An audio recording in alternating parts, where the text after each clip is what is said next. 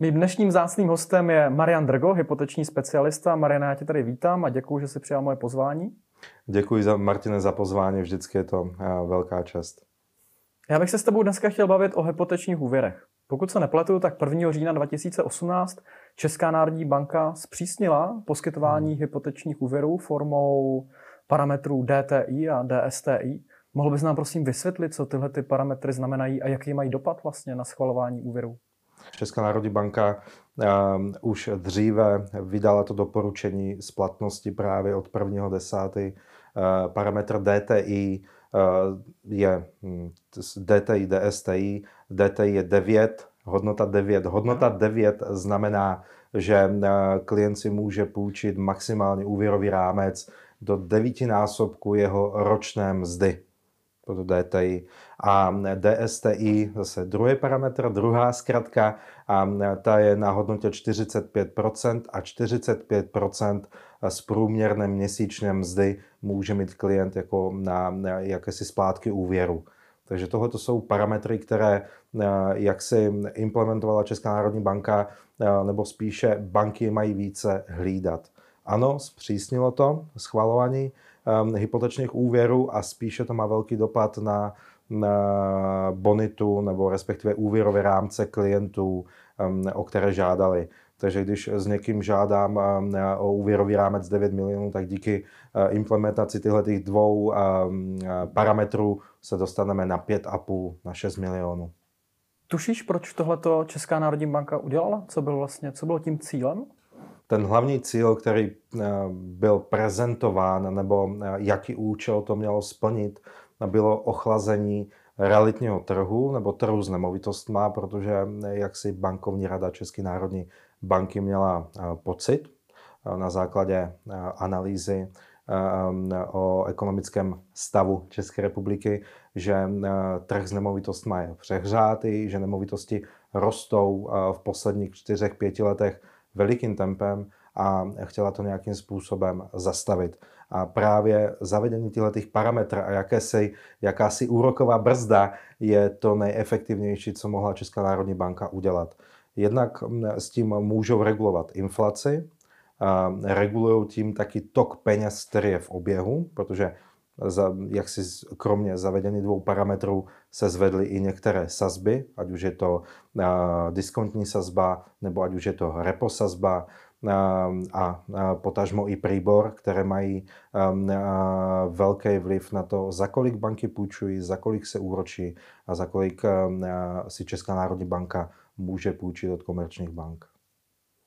Pokud se nepletu, tak ještě před pár lety si lidi mohli vzít takzvanou 100% hypotéku. Zkrátka, když nemovitost stála 5 milionů korun, tak hypoteční banka ti půjčila 5 milionů korun. Hmm. Jak je to dnes?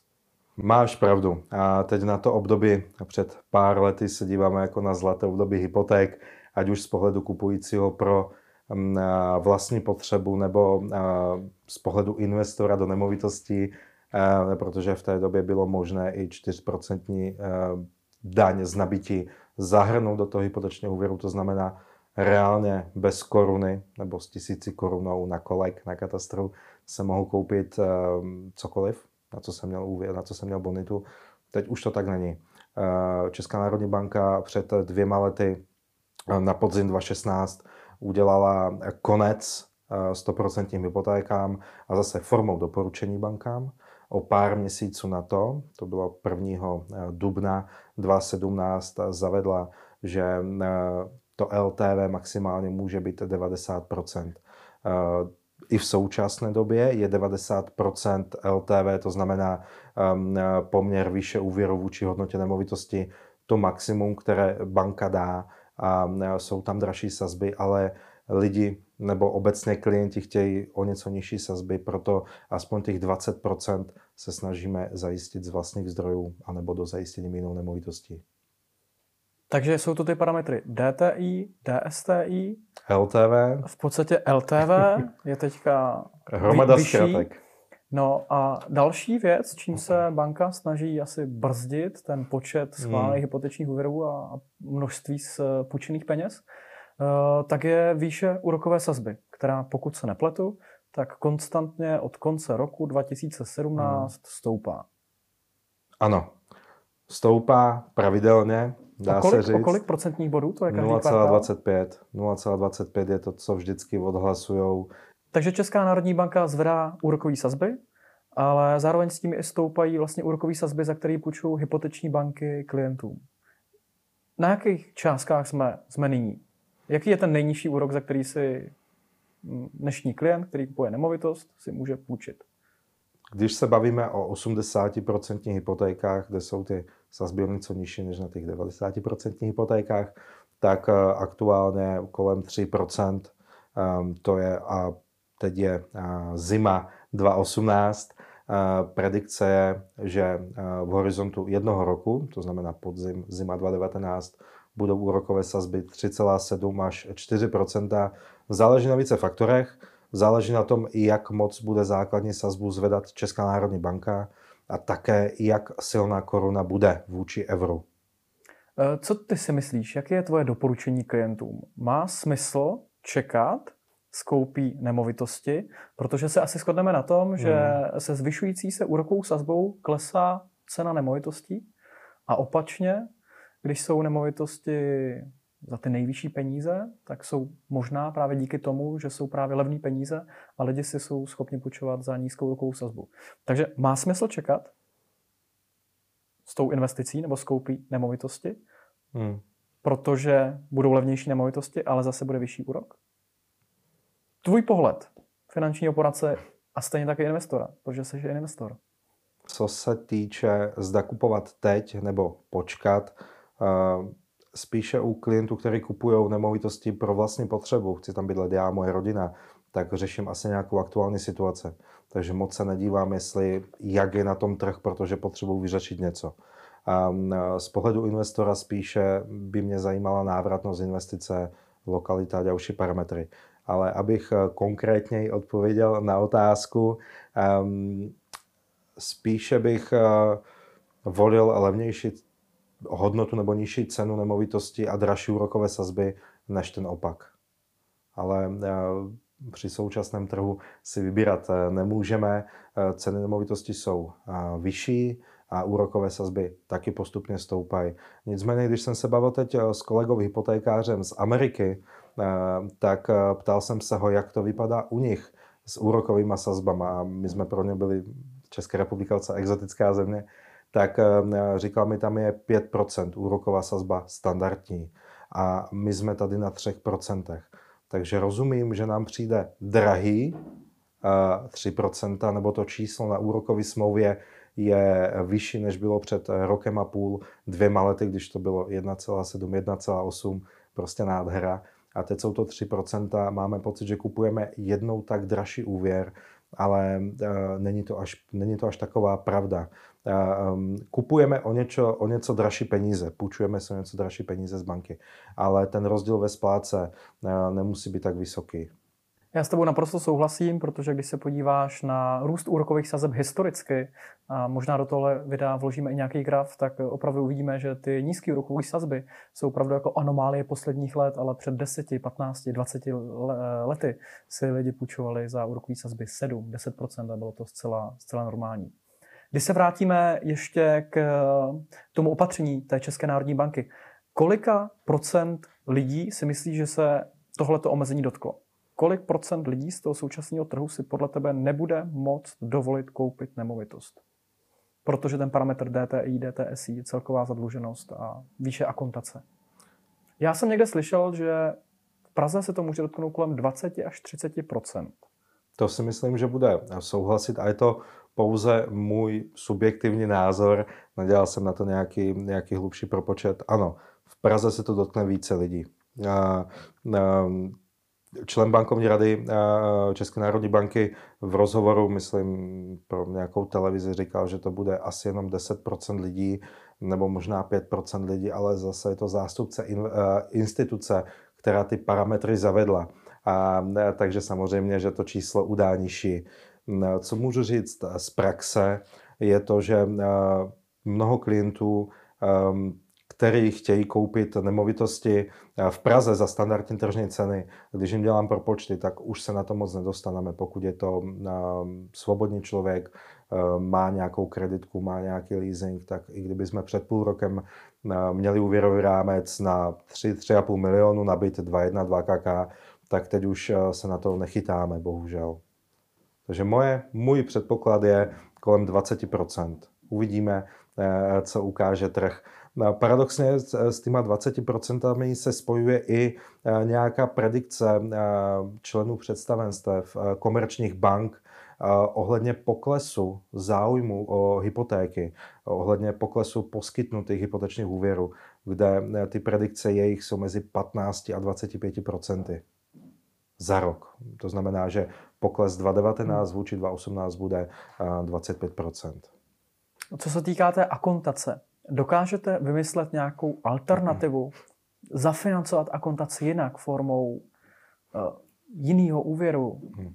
Určitě mi rozumíš, kam tím mířím. Jak to trošku ošedit? Jak to trošku ošedit? Jak to obejít? uh, možností je uh, několik. Um, samozřejmě, když má někdo hotovost a má na tu akontaci, tak je to univerzální lék a pak už nemusí řešit nějaké jiné cesty. Další ze způsobů je do zajištění jinou nemovitostí. To znamená, dozajistím nemovitosti, kterou mám bez závazku, nebo byt rodičů, stavební pozemek, chata a tak dál. A nebo je možnost pořád v některých bankách udělat dofinancování jiným úvěrem, ať už je to stavební spoření nebo jiný úvěr na bydlení. Takže pořád to možné je, nicméně... Um, jak se, pardon, že tě skáču do řeči, jak se k tomuhle staví ČNB? Nevadí to? Není to proti tomu, co vlastně žádali? Proč tyhle ty regulativy zavedly? Ano, doporučení tam je. Eh, sám si občas říkám, jak jedna banka může sama sebe dofinancovat svým stavebkem. Jasně, Říkám, jasně. to je zvláštní, ale eh, pořád to jde. Eh, je velice pravděpodobné, že Česká národní banka potom více půjde. Zatím to spíše zavedla, vidí, které banky to respektují, které ne které tak trošičku a uvidíme v rámci auditu, které budou dělat příští rok nebo v rámci kontroly, jak se k tomu postaví. To samé DTI, DSTI, je tam parametr 45% a 9, ale jsou banky, které ti půjčí na parametr DSTI, to znamená poměr vyšší splátek vůči měsíčnému příjmu i do vyšší 55%. Takže spíše počkáme několik měsíců, až vyjde zase nový report a nové kontroly, jak se ten trh ochladil a možná ta malá netolerance vůči doporučení České národní banky bude akceptována, protože eh, zjistí, že to splnilo ten hlavní účel, že si lidi eh, začali méně půjčovat a hlavně eh, lidi, které nejsou až tak finančně zdatní nebo možná gramotní, řekli, ještě mi půjčej, ještě to dám, ale už nemysleli na ty zadní vrátka. Takže i to je um, i ochrana právě tyhle ty klientely je jeden z těch eh, cílů, který Česká národní banka, banka měla. Jedna z mých posledních otázek. Eh, průměrný úrokový sazby v roce 2015 byly někde kolem 2%, hmm, plus minus. A v roce 2015 bylo možné financovat 100% eh, z ceny nemovitosti, z odhadní ceny. Ano, plus tak? ještě dokonce 4% z daň z nabití. Dokonce. 104%. Pokud si takový člověk v roce 2015 s úrokovou sazbou 2% eh, vzal hypoteční úvěr eh, s fixací na 5 let, hmm. jak to s ním bude vypadat v roce 2020, až přijde ta, eh, ten refinanc a on bude muset on bude muset refinancovat na úrokovou sazbu někde kolem 4, možná 5%. Jak to s ním, jak, jak se to promítne do jeho finančního plánu? Bude to zajímavé, několik takových úvěrů už mám na stole k refinancování a ta nová splátka je vždycky vyšší. Takže když se snažím teď v současné době u 3% úrokových sazeb licitovat a vyjednávat nižší sazbu pro ty klienty, tak je tam několika tisícové navýšení měsíčně. Pokud bych porovnal hypotéku, když se klient bral za 2%, 3,5 milionů před, dejme tomu, pěti lety a teď, tak to navýšení eh, může být 15 až 2000 na ty splátce. Takže buď to více vydělává a nevadí mu to, nebo eh, méně utratí a nevadí mu to, anebo ještě tam má možnost zase protáhnout tu dobu splácení o dalších pět let, čím si pomůže jenom tím, že zníží o něco tu splátku, ale zase zvětší se přeplacení celkové ty hypotéky. Takže nepředpokládáš, že by se ty lidé dostali do tak velkých finančních problémů, že by nebyli schopni splácet eh, měsíční splátku hypotéky a museli by svou nemovitost, ve které bydlí, prodat a vrátit se zpátky do nájmu? Ne, malé procento lidí, malé ano, procento. Určitě, v, určitě v problémech bude. Mladý pár, dejme tomu slečna už je na rodičovské, a do toho jim skočí vyšší splátka hypotéky, tak dokážu si představit, že budou tam nějaké um, jakési neplacení a možná tam budou nějaké exekuce a tak dále. Myslím, že um, drtivé procento žadatelů, spotřebitelů hypotečních úvěrů si s tím bez problému poradí. Si s tím poradí. Super.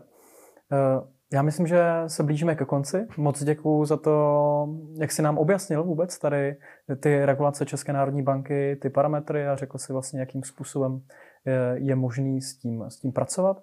A možná ještě poslední otázka, co se předpokládá, nebo co předpokládáš ty, hmm. nebo co plánuje Česká národní banka? Bude dál zvyšovat úrokové sazby? Plánují se nějaký další regulace? Um, další regulaci ne, ve smyslu doporučení nějakých dalších parametrů, spíše počkají na vyhodnotění, um, jak um, se ukázala uh, účinnost uh, těch, které jsou aktuálně zavedené, DTI, DSTI. A určitě to bude zvyšování úrokových sazeb. Díky obměně uh, bankovní rady České národní banky, kde vlastně tam vstupuje Aleš Michl a pán Holub a ty jsou známí konzervativci a mají rádi, když ta ekonomika funguje klasičtějším modelem, kde jsou trošku vyšší úrokové sazby, takže pánové budou nepochybně zvedat ruku za zvýšení základní úrokové sazby a proto můžeme očekávat, že ke konci roku 2019 budeme mít ještě dražší úvěry, než jsou teď. Mariane, děkuji ti za rozhovor, bylo to moc příjemné povídání. Děkuji a na závěr bych chtěl pochválit tvoji češtinu, která je velice dobrá. Děkuji Marcino, děkuji za pozvání a kdyby cokoliv, tak jsem ti k dispozici.